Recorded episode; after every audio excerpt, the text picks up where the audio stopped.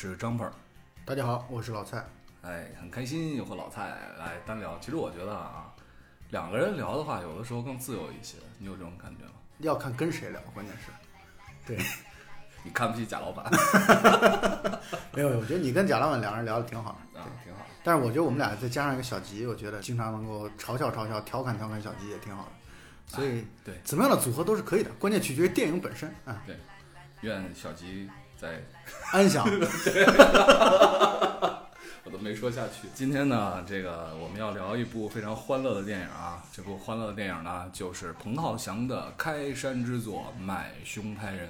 对，这个片子就像之前咱们录那个《纵横四海》时候，还有《英雄本色》时候都聊过嘛。嗯就香港黑帮片的十七个瞬间，嗯其中谈到了买凶拍人的时候，都是最调皮或者说最顽皮。嗯嗯，就这个片子真的是充满了这种导演的特别狡黠的、狡猾的、可爱的那种劲儿，就从头到尾都是一个可爱的劲儿。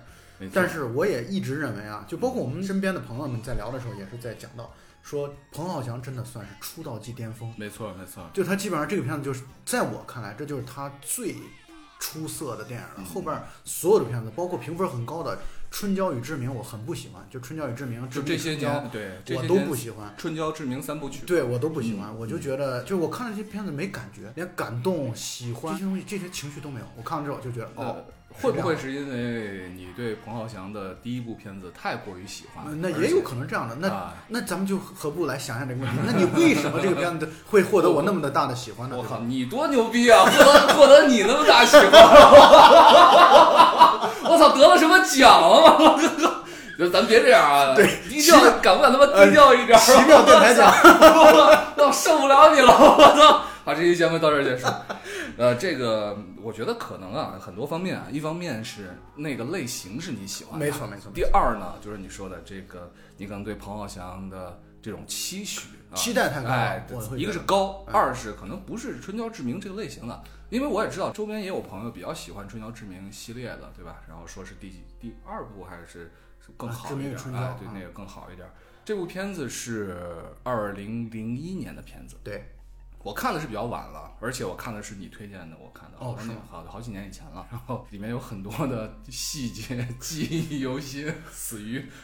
对这里边他的安排了好多的细节，而且他确实是一个一看就是浸淫香港电影多年的人才能做出来的一个东西。所以呃我非常同意你刚才说的那个观点啊，嗯就是《志明与春娇》啊，《春娇与志明》这样的或多或少带有一种纯爱类型的香港片，其实不是我。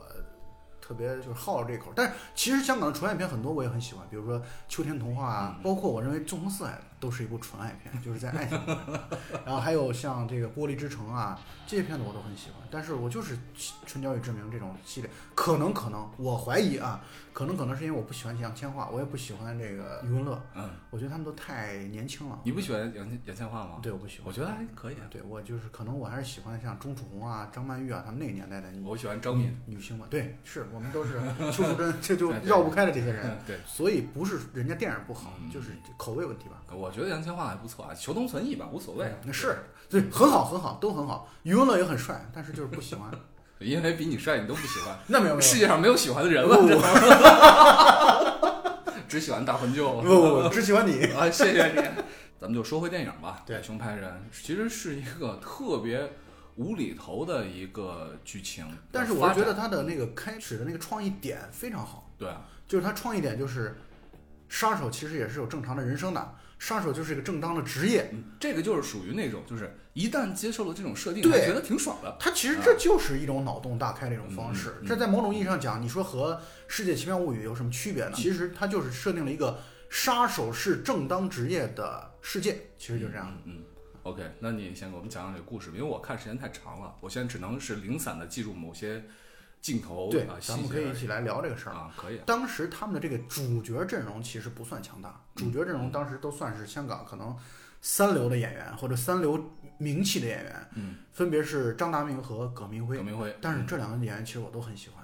对，张达明我第一次对他有印象应该是在《大内密探零零八》当中，嗯，零零发对零零发当中，恭喜发财啊》，他演皇上了嘛？嗯，是是是。对，特别贱的小皇上。对，然后葛明辉呢，他也一直都是演一些特别边角料的配角。葛明辉，我第一次对他有印象是在周星驰稍微偏后一点的电影里面，有一部叫《算死草》。啊，算死草当中。对，《算死草》里面的，但是《算死草》的片子我特别不喜欢，我觉得那个片子一些桥段的设计特别脏，比如说把什么鸡腿塞到那什么里面。你有没有注意，咱们到现在目前为止，一部周星驰的电影都没聊过？没聊过。对，对，这个我觉为什么呢得是因为可能还是因为我们太喜欢，或者说有点儿出于对周星驰电影的一种敬畏。我之前记得还跟贾老板说要不要聊一聊什么《鹿鼎记》啊之类的东西，但是也害怕聊不好。是嗯嗯，因为你聊周星驰的电影，就不太可能单一的就聊一部电影。对，你就很你得你得难串起来、啊，没错，你得比如说这个角色当中，有人专门说过这事儿嘛，嗯嗯就是周星驰所有的角色，嗯到最后就是周星驰，嗯，比如星仔、星爷，呃，阿星，到最后其实指向全是周星驰本人，没错，就好像成龙电影当中，陈家驹、Jacky 对这些角色到最后指向也都是成龙本人了，没错就是他人和角色就已经融为一体了。就是他的人设也是他的角色来塑造出来的。所以如果谈周星驰的电影的话，嗯单独的拿出某一部或者某两部来去谈的话，总觉得好像有点欠点火的意思。，但是我觉得这事儿可以做。你比如说，你最喜欢的周星驰的之一不是那个我最喜欢的还是《大圣娶亲啊？你最喜欢《大》圣娶亲》？和《喜剧之王》。对，我刚想说《喜剧之王》对，这两个卡这两个个。我都挺很喜欢。我们今天到底聊的什么电影？好，咱们下面说聊聊《鹿鼎记》。对，刚刚主要是通过蒋大明，对吧？对啊，葛明明辉这两位来，就是谈到了星爷，虽然他的主角阵容不算特别的，不是超级大咖吧？是超级大咖，嗯，但是这，整个的这个里边的配角阵容是极其强大的。各位听众朋友们，如果很熟悉《古惑仔》系列的话，你会发现《古惑仔》系列当中的那些就是红星的那些大哥们、大佬们，在这个片子当中出现了很多。陈慧敏，对，陈慧敏，还有那个逼哥，特别牛逼啊！逼哥我特别喜欢，对对，逼哥就是那个陈浩南的老大嘛。对对，对，在这里边也有，还有那个咖喱角，所以配角阵容其实很强大的。尤其这个片子当中贡献了一个我通过这部片子才了解到的一个巨牛逼的演员，嗯叫詹瑞文。哦，就演双枪熊的那个。哦，他这个片子当中，我觉得几乎承包了我操很大一部分的笑点，他做的特别的好。那我们现在赶紧把这个剧情稍微捋一下。葛明辉饰演的是一个杀手，对，按照我们以往看过的黑帮片的，杀手就是隐藏在黑暗中，对，然后独行侠，对然后到了之后就是拿钱办事儿，杀人然后去领钱，冷酷。就这，样。然后一开始表现的确实也就是这样的。嗯。一开场的时候，他杀了一个人，然后去找老板要钱的时候，就是去结尾款尾账的时候，嗯。然后那个老板说：“我实在是没钱了。”说你看香港金融危机，因为他那个时候零一年的拍的片子嘛，他是对刚金融危机过去没多久嘛，他以金融危机这个背景来去做铺垫嘛。然后就讲到说，那我现在没钱了，尾款你不用想了。嗯，说为什么呢？你看我对面买了多少个单位，多少个单元的那个房子，都是朝山的低层的。然后那杀手葛明辉说：“你怎么能买低层朝着山的那面的呢？你看我买的是靠海的。”然后两个人开始就 房地产问题展开了一场讨论。对对，对从那一段开始，喜剧的氛围就开始营造出来了。嗯然后那老板说：“要不这样，你把我杀掉，我买了一个保险。”我死了的话，我的妻子、小孩儿，我就可以享受这个吃保险的过程。葛明辉说：“我一天不能干两件赔本的生意啊！我干了一件不赚钱的，然后我再把你杀掉，又不赚钱，我图什么呀？” 关键那个老板还说的原话是：“按照行规，不交尾款的 这个老板就应该把他杀掉。”然后葛明辉说：“那你就自己跳楼自杀吧。”他说：“我当时没想到世道这么糟糕，我没有买那个自杀的那个保险，没法给我赔付。”这通过这个就大概把这个片子调性先定下来了。对对，然后讲到就是整个世道不太好，葛明辉的老婆呢就是习惯了花钱大手大脚，挺漂亮的，对，很漂亮，大手大脚惯了。家里边买了一件很骚气的一个睡衣，三千港币不贵，三千多港币。然后葛明辉就教育他老婆说：“咱们现在应该要节俭一点。”他老婆说：“你应该去多开源，别让我节流啊，多开源啊。嗯，葛明辉说：“我做杀手，我得等单子上门才行啊！难道我这样说？我说，哎，你好，我是你的上次的杀手，我帮你办过事儿。你有没有最近得罪什么人，或者有没有想要除掉谁？我可以帮你干掉他呀。”然后他说：“难道我能这么说吗？”他老婆说：“你说的很好啊，你现在可以开始了。”下一个镜头就开始面对电话，然后开始给自己过去的那些主顾们开始打电话。嗯打电话这段特别有意思。对，打电话这段我印象也特别深，就是特别贱，而且特别特别怎么说？特别低调啊，特别谦卑，打特别电话谦卑说哎张老板、李老板最近怎么样啊？啊，有没有什么不顺心的事儿啊？有没有人得罪你啊？有没有想干掉谁啊？对我看的是粤语版本，嗯我就从来没看过这个片子的国语版本。哦，这个片子要看要看一定要看粤语版，原汁原味。打电话的过程当中，他也用国语，用那种特别蹩脚的普通话，然后还带有学着京腔的、带着儿化音的那普通话，我说周董，然后最近有没有人得罪你啊什么之类的这种话，然后他说啊董建华，第一人特首，对，然后他就把电话给挂了，嗯然后就这么一个过程，他等于就开始到处的去开源。对，后来好不容易接到了一个活儿嗯，那主顾也是个女人嗯，啊，特别的颐指气使，很嚣张啊嗯。这那女的长得确实一看就是那种交际花特风骚的那种，然后年龄也不小了，感觉。，对，就是三十多岁吧，少少妇吧嗯，然后要杀掉一个人嗯，啊，杀掉这个人为什么要杀掉呢？他说我前两天参加了一个 party。在 party 当中呢，说我不是随便的人，平时跟人不相处六七个小时，我是不会跟他走的。然后当时那天可能都多喝了一些酒，然后也可能鬼遮眼了，所以我就跟他走了，跟其中认识的一个什么嗯一个一个男人走了。走了之后呢，他说他占了我的便宜，说占了便宜就占了便宜吧，他竟然还把它拍下来，拍了你就拍吧，竟然还做 VCD，做 VCD 你就做 VCD 吧，你还到处宣扬我在床上像一条死鱼一样，所以他说我要杀掉他。更好玩的地方就在于他说这些话的时候，他在商场在挑衣服嘛，嗯，他挑衣服的时候，他在跟葛明辉说，葛明辉一个劲儿跟他说，咱能不能找一个安静点儿、没有人打扰的地方？然后他说，你怕什么？你又不是偷，又没抢，不是杀手吗？杀手不就是一个职业吗？然后他们俩后来就去试衣间里边去谈这事儿了。那个女人提出的要求是，我要求你杀掉那个男的，嗯但同时呢，我还对提出第二个要求，就是你不但要杀掉那个男的，你还要拍下来整个杀人的过程。葛明辉说这事儿我从来没干过，我也不知道该怎么干。然后就相当于老板娘的那意思，就是说你要不接这事儿，我就找别人了。大把的人想要去接这种活呢。嗯说我要不是看在过去的这个情分之上，我才不会找你呢。葛明辉只能忍气吞声。这段就表现的他一直为了得到保留住自己的这个杀手的这个工作，对啊，真的是忍气吞声，杀手还混这么惨，感觉其实就特别像那个职场当中的感觉。没错，所以他就是一个求职者的这样的一个唯唯诺诺的一个心态。对，对还有一个小细节是，老板娘跟隔壁试衣间的人吵了两句之后，嗯然后说：“八婆，信不信我找人强奸你？” 然后他就转身就对葛明辉说：“强奸接不接？”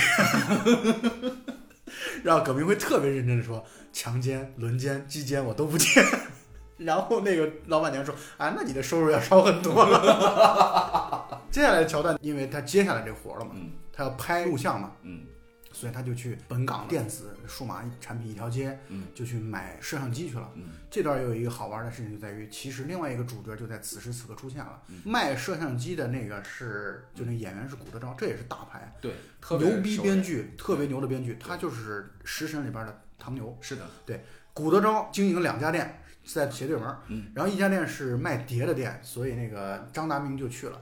这一块儿引出来了那个本土地下名媛的偷情实录的那个片子，啊，就是那个前面那个老板像死鱼一样，对，像死鱼在面对摄像机，然后啊啊啊，然后 发出有节奏的频率。可以的，你完美的重现了刚才这个，可惜大家看不见啊，回头上一个视频吧。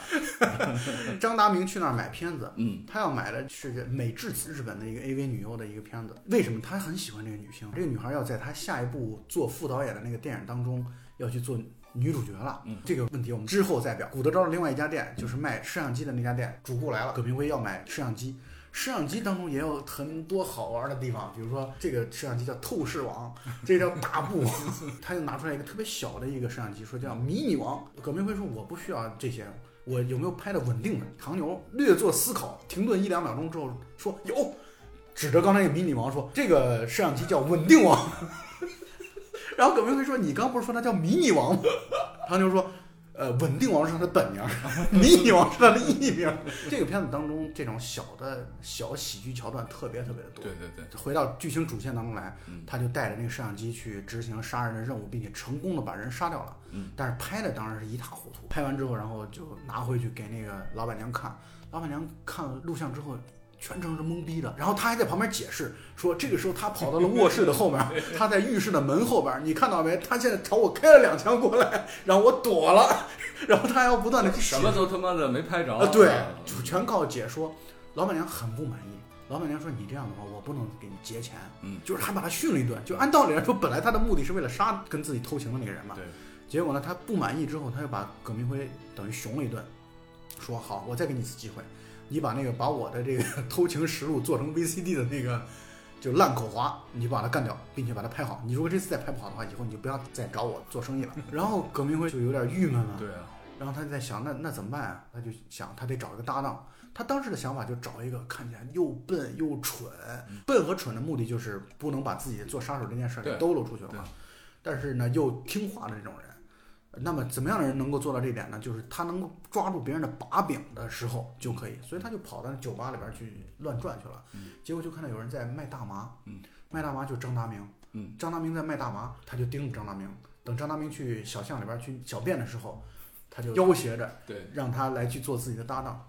张大明他说我是第一次干这个。葛明辉说谁信呢？怎么可能第一次干这个呢？然后张大明就开始讲自己的故事。他是在一个剧组里边做副导演的，对，不得志，郁郁不得志。他是真正的喜爱电影的一个人。我觉得这个角色在某种意义上讲，可能是彭浩翔对自己的一个投射。然后他就讲自己一直在混剧组，然后也讲了他混剧组的那些场景，包括他喜欢的那个女星。就是那个美智子到他们的剧组当中做女主角嘛，但是不停的被 producer 监制，然后还有导演男一号吃豆腐嘛，然后他就很不爽，但是他就还一直坚持着自己的这个做做电影的那个理想，并且他每次谈到做电影的理想的时候，那个音乐灯光配合的全都英雄人物的那种感觉。他说我的理想就是马田史高西斯，就是马丁斯科塞斯嘛。对，他说我为什么卖大麻，是因为电影尾期款结不到，监制把。自己去尼泊尔搞的这个大麻拿过来，说你把这个这好货一等货，你卖出去之后这不就结了尾款了吗？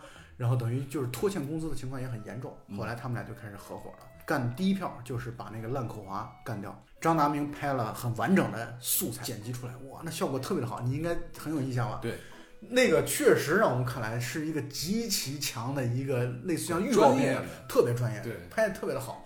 然后他还有一个那个片头。的和片尾的那个标志嘛，片头的标志用的就是嘉禾的那个音乐嘛，对，啊，那个当对那个那个音乐是的。片尾的时候专门有一个片尾的一个动画，反正有头有尾。那个动画是一个人出来，然后头啪掉了，然后就杀手制作，这类似于这样的一个意思。对。然后这个片子就得到了老板娘的以及他的朋友们的一致赞许和认可。他们就开始在这个圈子当中，就相当于是名声大噪，嗯嗯，很多的订单开始找他们，让他们来去接这种买凶拍人的业务了。就是一方面我要杀了你，同时另外一方面我要去记录下来拍下来杀人的这个过程。对啊，这其实是一个很搞笑的一个一个设定啊。然后他们这个时候出现了一一对竞争对手，嗯，竞争对手是林雪和刘以达，嗯，来去演的，嗯，林雪就是那大胖子嘛，在。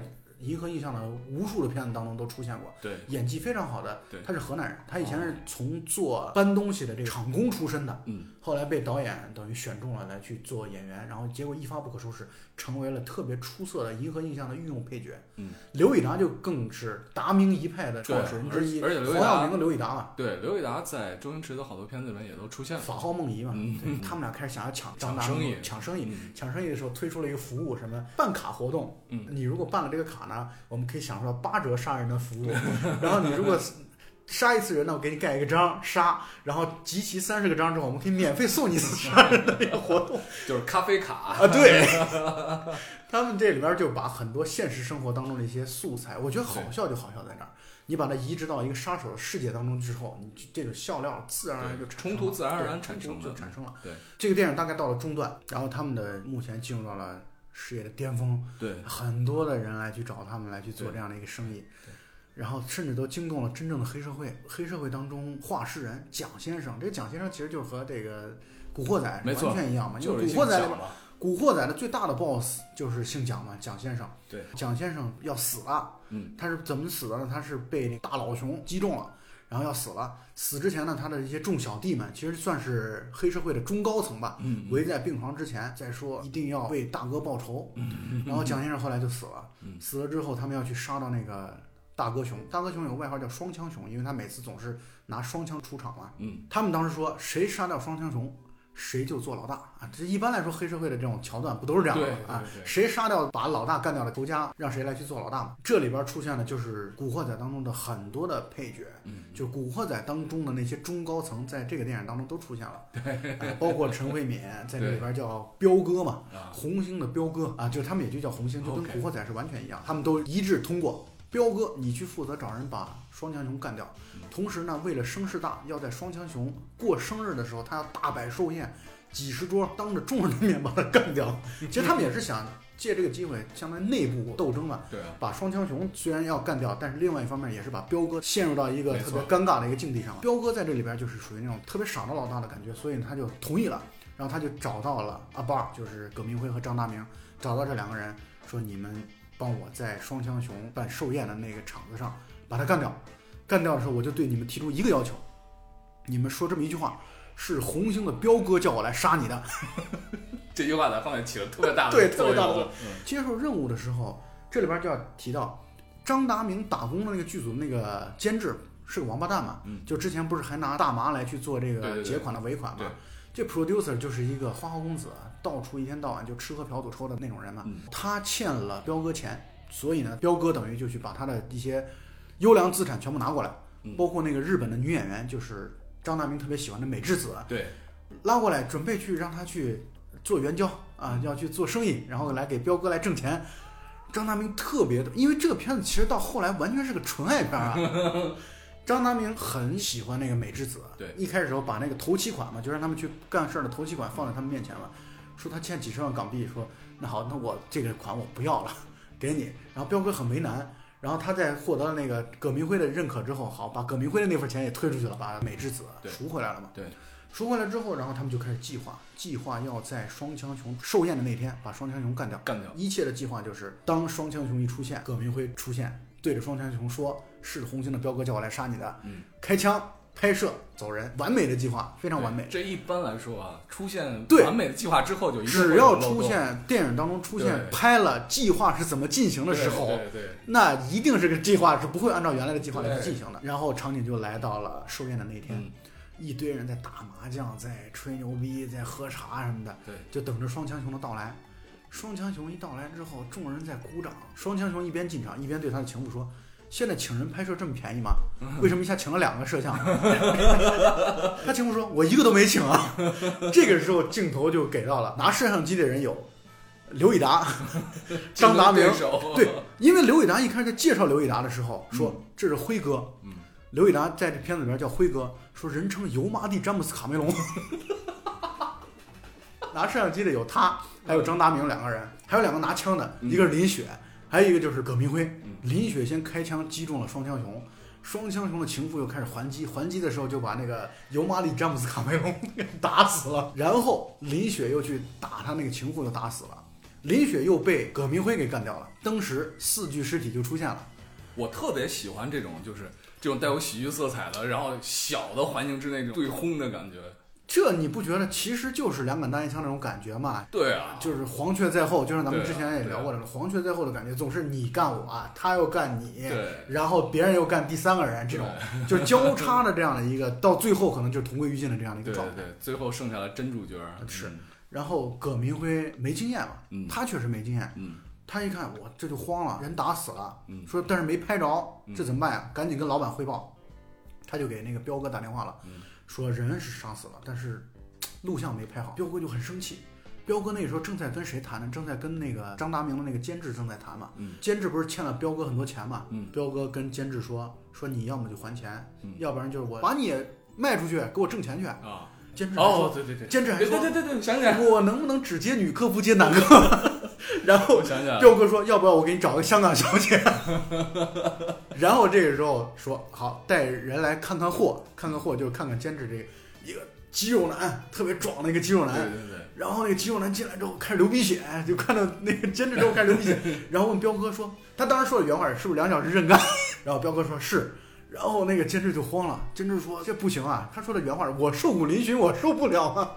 然后监制听说片场，其实我们所说的片场打引号的嘛，嗯就是那个杀手的那个场子出了问题之后，监制自告奋勇说他们拍片子没拍好，我去啊，我是金牌监制啊，我去给你把这个片子拍好。嗯，然后他就跟彪哥等于一大票人奔赴现场了。然后张达明在现场啊，问葛明辉说：“你给谁打电话？”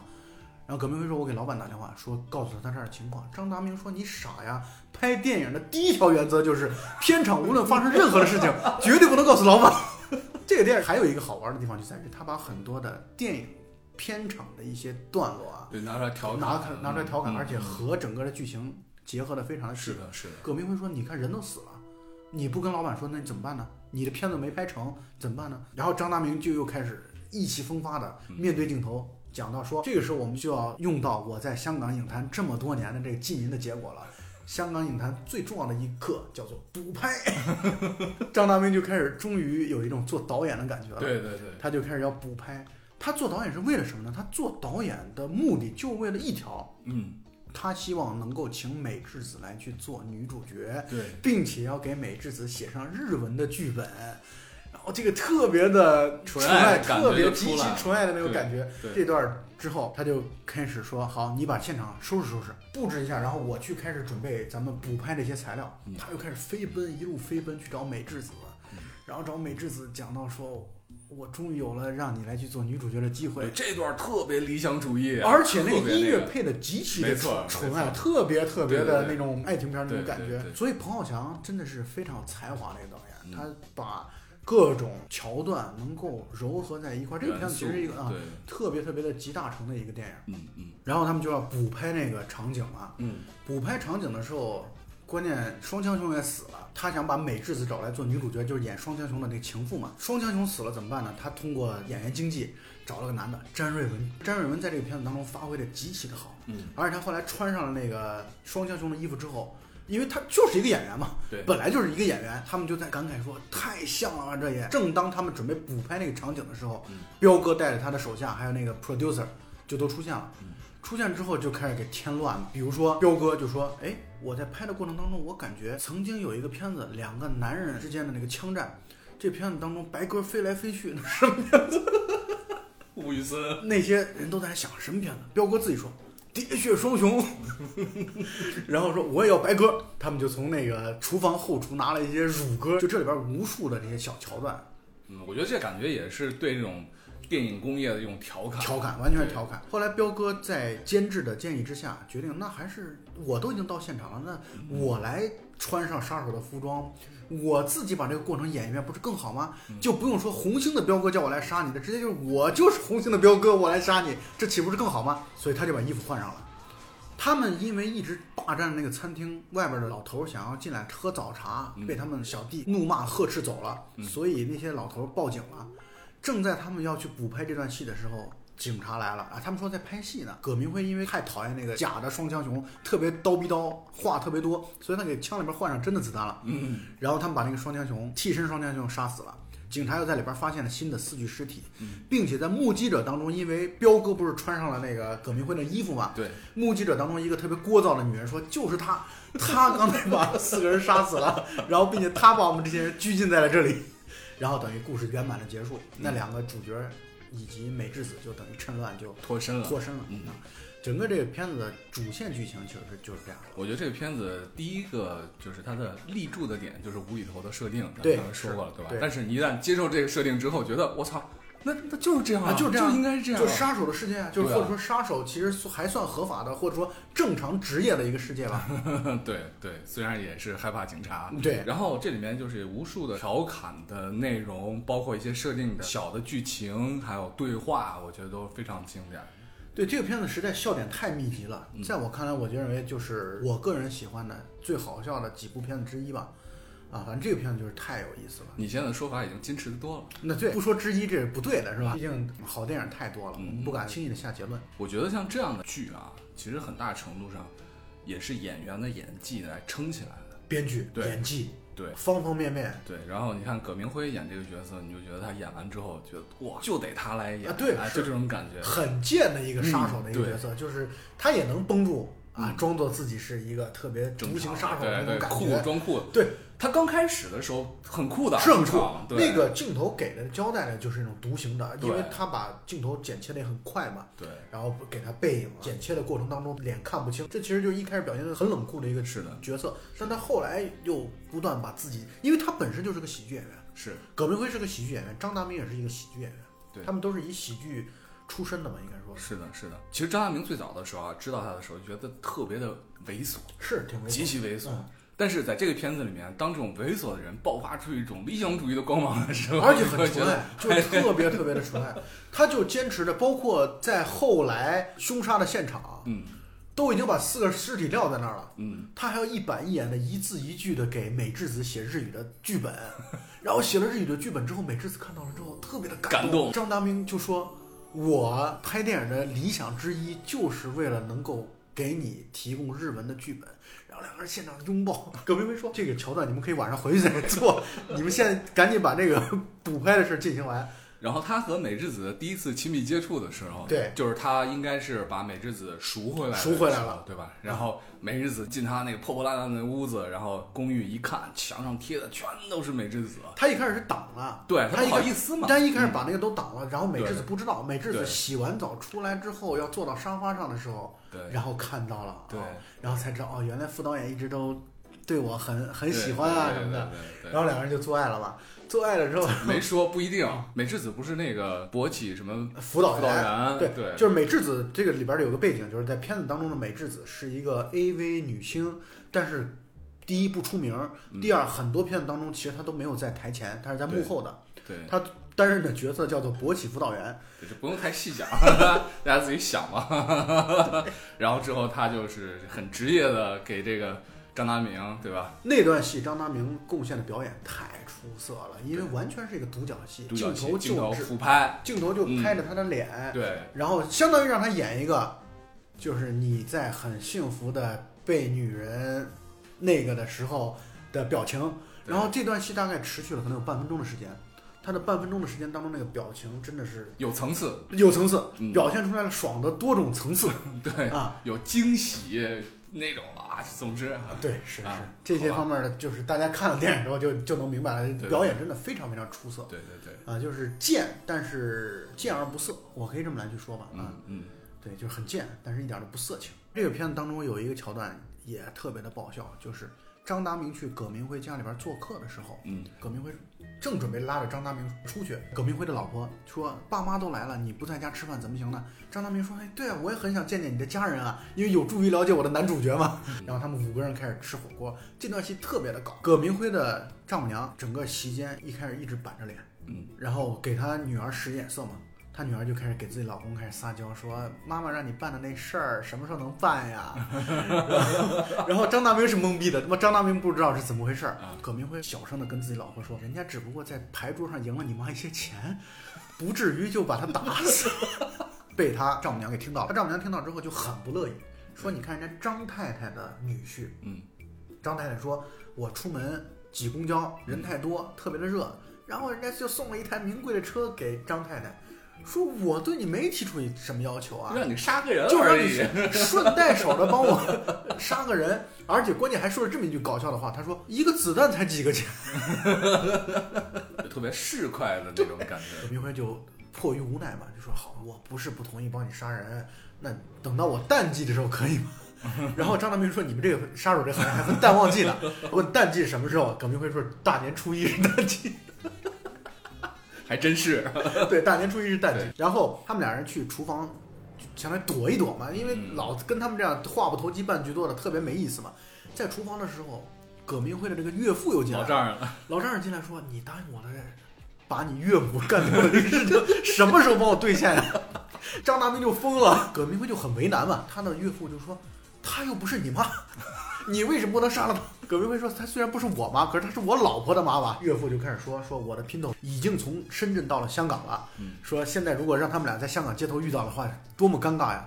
所以你赶紧帮我把这事儿办了。”就这个桥段，我印象也很深刻。对对对对，彭浩翔导演，我觉得确实也是为这个剧本啊，然后投入了巨大的心力。嗯，呃，他在这个片当中把相当于把那种香港的枪战片、黑帮片，嗯，然后纯爱片、喜剧片三大不同的类型片的元素糅合在一块儿，嗯，然后糅合的天衣无缝，我觉得做的是非常好的。嗯啊，他这个整个的这个过程，我觉得，呃我反正始终认为他就是这个片子是投入了极其大的一个心力。嗯比如说他在讲到纯爱的部分的时候，音乐配的确实就是那种纯爱电影的那个感觉，而且配的非常到位，整个用光，整个嗯包括你看美智子在这个张大明他们家里边洗澡出来之后，就穿了一件男士的衬衬衫啊，男士衬衫。其实你看，我看这段戏的时候，我就会想起《喜剧之王一》。样的，对，嗯因为也有人说嘛，就是可能女性穿大一号的男性衬衫的时候是可能是最性感的时候，前提是不穿裤子。但是啊，对，好吧，这方面还是你的经验丰富。哎，谢谢，不客气。老蔡就是谦虚。嗯、其实这个你刚才说的对啊，这个片子是一个特别用心的片子。我觉得一个片子是不是用心，其实在很多细节方面，或者看它的一些整个构架的内核方面能看出来。你抛开了这部片子这种无厘头的、搞笑的外壳之外，其实里面还有更深入的东西，他想表达的。在这个整个经济不好的情况下，其实这就是一个职场片，对，对吧？没错，你看开始的时候，你作为这个一个杀手，就是说作为我本来有一个稳定工作，呃稳定工作，啊就就比如说我自己打拼，是，然后呢市场经济不好，对吧？就挣不到钱，然后家里面呢这个媳妇儿这边有压力，对吧？然后 岳父岳母这边有压力，对，那现实情况不就是这样吗？是人到中年，对吧？你看现实的情况。你我身边所有的朋友都会遇到这样的问题，对吧？你当然每个人每个男人都希望给自己的家人很好的生活，但现实是我操，一个房子几百万上千万的，你怎么办？然后你现在一个月挣几千块钱，你怎么办？对吧？你自己搞个小生意，没有生意来源的时候，没有收入的时候，你怎么办？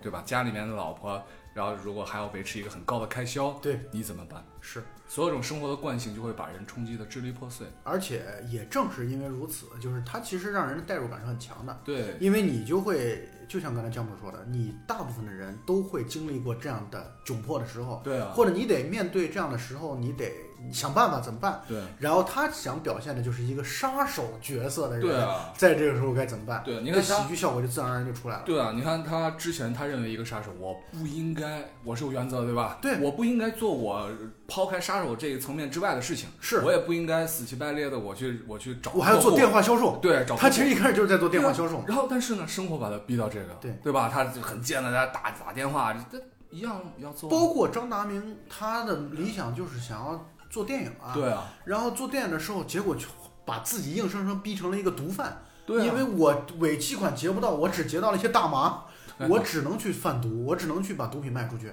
其实现实中也有很多这种情况，什么尾款结不掉，对吧？然后拿个什么货来抵，然后这给你抵了，我就没办法，你要不要吧？你自己去卖。对，有这种情况，是有好多这种艰难。嗯，这个片子当中，它也表现出来了底层的人很多时候这种艰难，所以不是完全的一个让人大笑的电影。你好的喜剧片一定是让人笑中带泪的。你看完之后一想，我操，我为了实现自己的电影理想，我要付出多么大的，而且在片场描述他受欺负或者整个片场是一个非常不正规的一个一个地方的时候，花了很大的笔墨。嗯，比如结尾款结不出来，比如说现场可能大家都想去吃女主角的豆腐，根本就不是好好好的进行艺术创作，每个人的各怀鬼胎，就是想实现自己的目的。我觉得这个片子当中对于电影人的这种辛酸辛苦，其实描述的是很多的。对，更放大一点儿，可能对于所有的这职场种啊职场里面，你心里面你还怀有一些理想了，对，会有一些。哎对原则的东西，你还有一些之前最早所期盼的一些事物的时候，这个时候，那你只能朝着路上硬着头皮往下走，对吧？像里面所有的这些主角都是硬着头皮往里边走的。是然后当你哎突然找到了一个市场的一个蓝海，然后你解决了客户的一个痛点，马上就有竞争对手来 copy 你的想法，是。对吧？那和现在的这种啊什么 IT 企业不都一样吗？对，嗯，这里边的他的竞争对手立刻出现了。对啊。虽然他们生意做的挺大的了，你看生意就算做的再大，嗯。你也有很多时候不得不低头。对啊，你比如说，你到最后的时候，你老板来了之后说，老板说我要做男主角，对。啊，然后张达明当时的表现就是说，你如果要换这个男主角的话，我就不干了，我老板说就彻你你不干就不干了。对，老板说你不干不干，然后 producer 说那就你来做导演呗。对，所以在职场打工的心酸，我觉得在这个片子当中其实也体现的淋漓尽致。虽然它是一个喜剧片，嗯一个喜剧的桥段，有很多荒诞的这样的一个内容在里边，嗯但是我确实觉得我们很多人可以在电影的角色身上找到自己的影子，嗯这也是这个电影可能给我们第二层次的一种观影体验。没错没错，我觉得像这部片子，现在看起来啊，零一年其实也不算特别早，对，但是里面有很多的感觉，包括它的整个的镜头啊、场景，感觉是带有一种粗粝感是里面的。是因为也确实它成本有限嘛。对对，啊，但是他也很幸运。为什么这么说呢？因为这片子当中出现了大量的实力派的演员，嗯嗯，这些实力派的演员共同撑起了，比如说像古德昭，就出现了两三分钟，对，但是这两就三分钟有戏有戏，特别有戏，特别有味道，有喜剧的这个嗯段落在里边。嗯嗯你比如刘以达，你比如林雪，都在这片子做的是特别小的小配角。是的，是的，是的。但是呢，就是把整个片子的素质提升到了一个很高的一个水准上，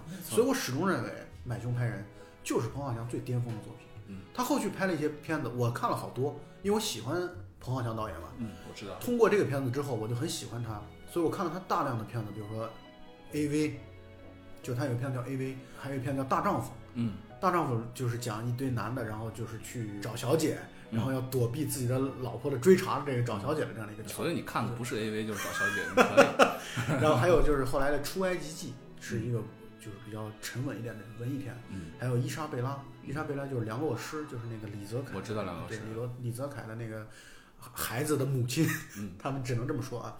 然后后续包括《春娇与志明》啊，《志明与春娇》啊，这些我都其实都看过。所以基本上他大部分的片子我我都看过，嗯包括有一年我还在微博上跟他有一个互动，有一次征集有没有宝丽来的相纸，我给他送了些相纸，他回赠了一本书给我，签了名，就他那个《指甲刀刃墨》啊，因为我确实非常喜欢他，但是当年有多喜欢，现在就有多失望。实话说，因为我觉得《买凶拍人》就是他到目前为止可能以后再也不会达到的巅峰了。我觉得这也没有太多，首先不应该是指责。那当然不是指责，你没有资格指责。对啊，没有资格来指责。其次呢，我觉得人都会变化的，尤其是在创作的里面，创作并不是说是我以后获得了越多的资源，我就一定能创作的更高当然，对吧？就好像是有很多这个歌迷会对什么许巍啊这些歌手会有一些失望，觉得哇，你不是当年的你了。对，而人家凭什么要是当年的自己啊？对吧？都是在变化的，我。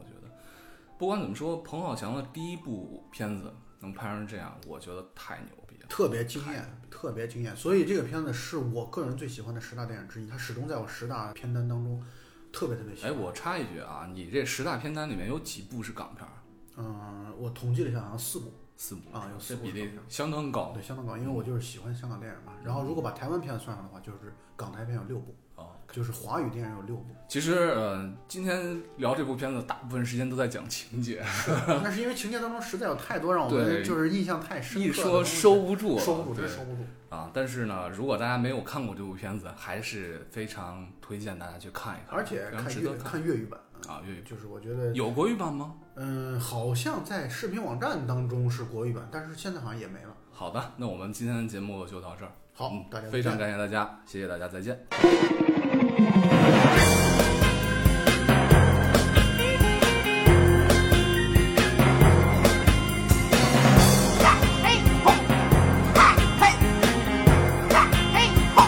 爱用棍乱勾或者枪毙，要右手要要埋格粒底。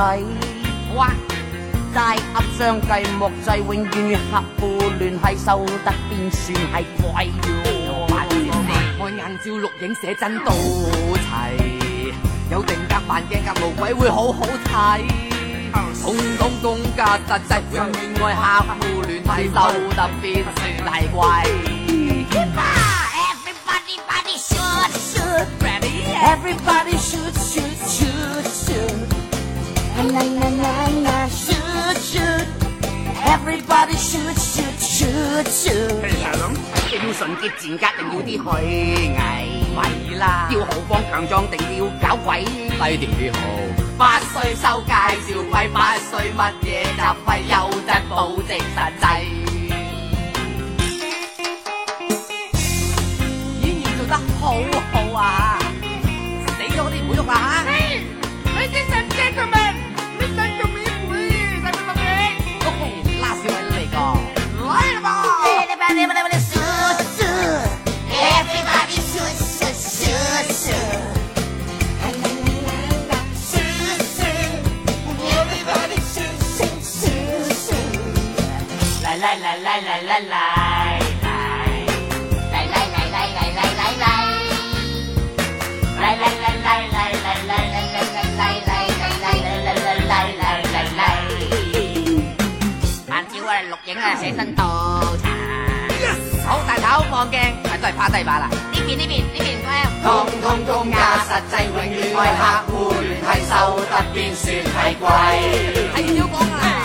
啦。通通公價實際永远为客户联系翻斗收費。嚇，翻斗？另計。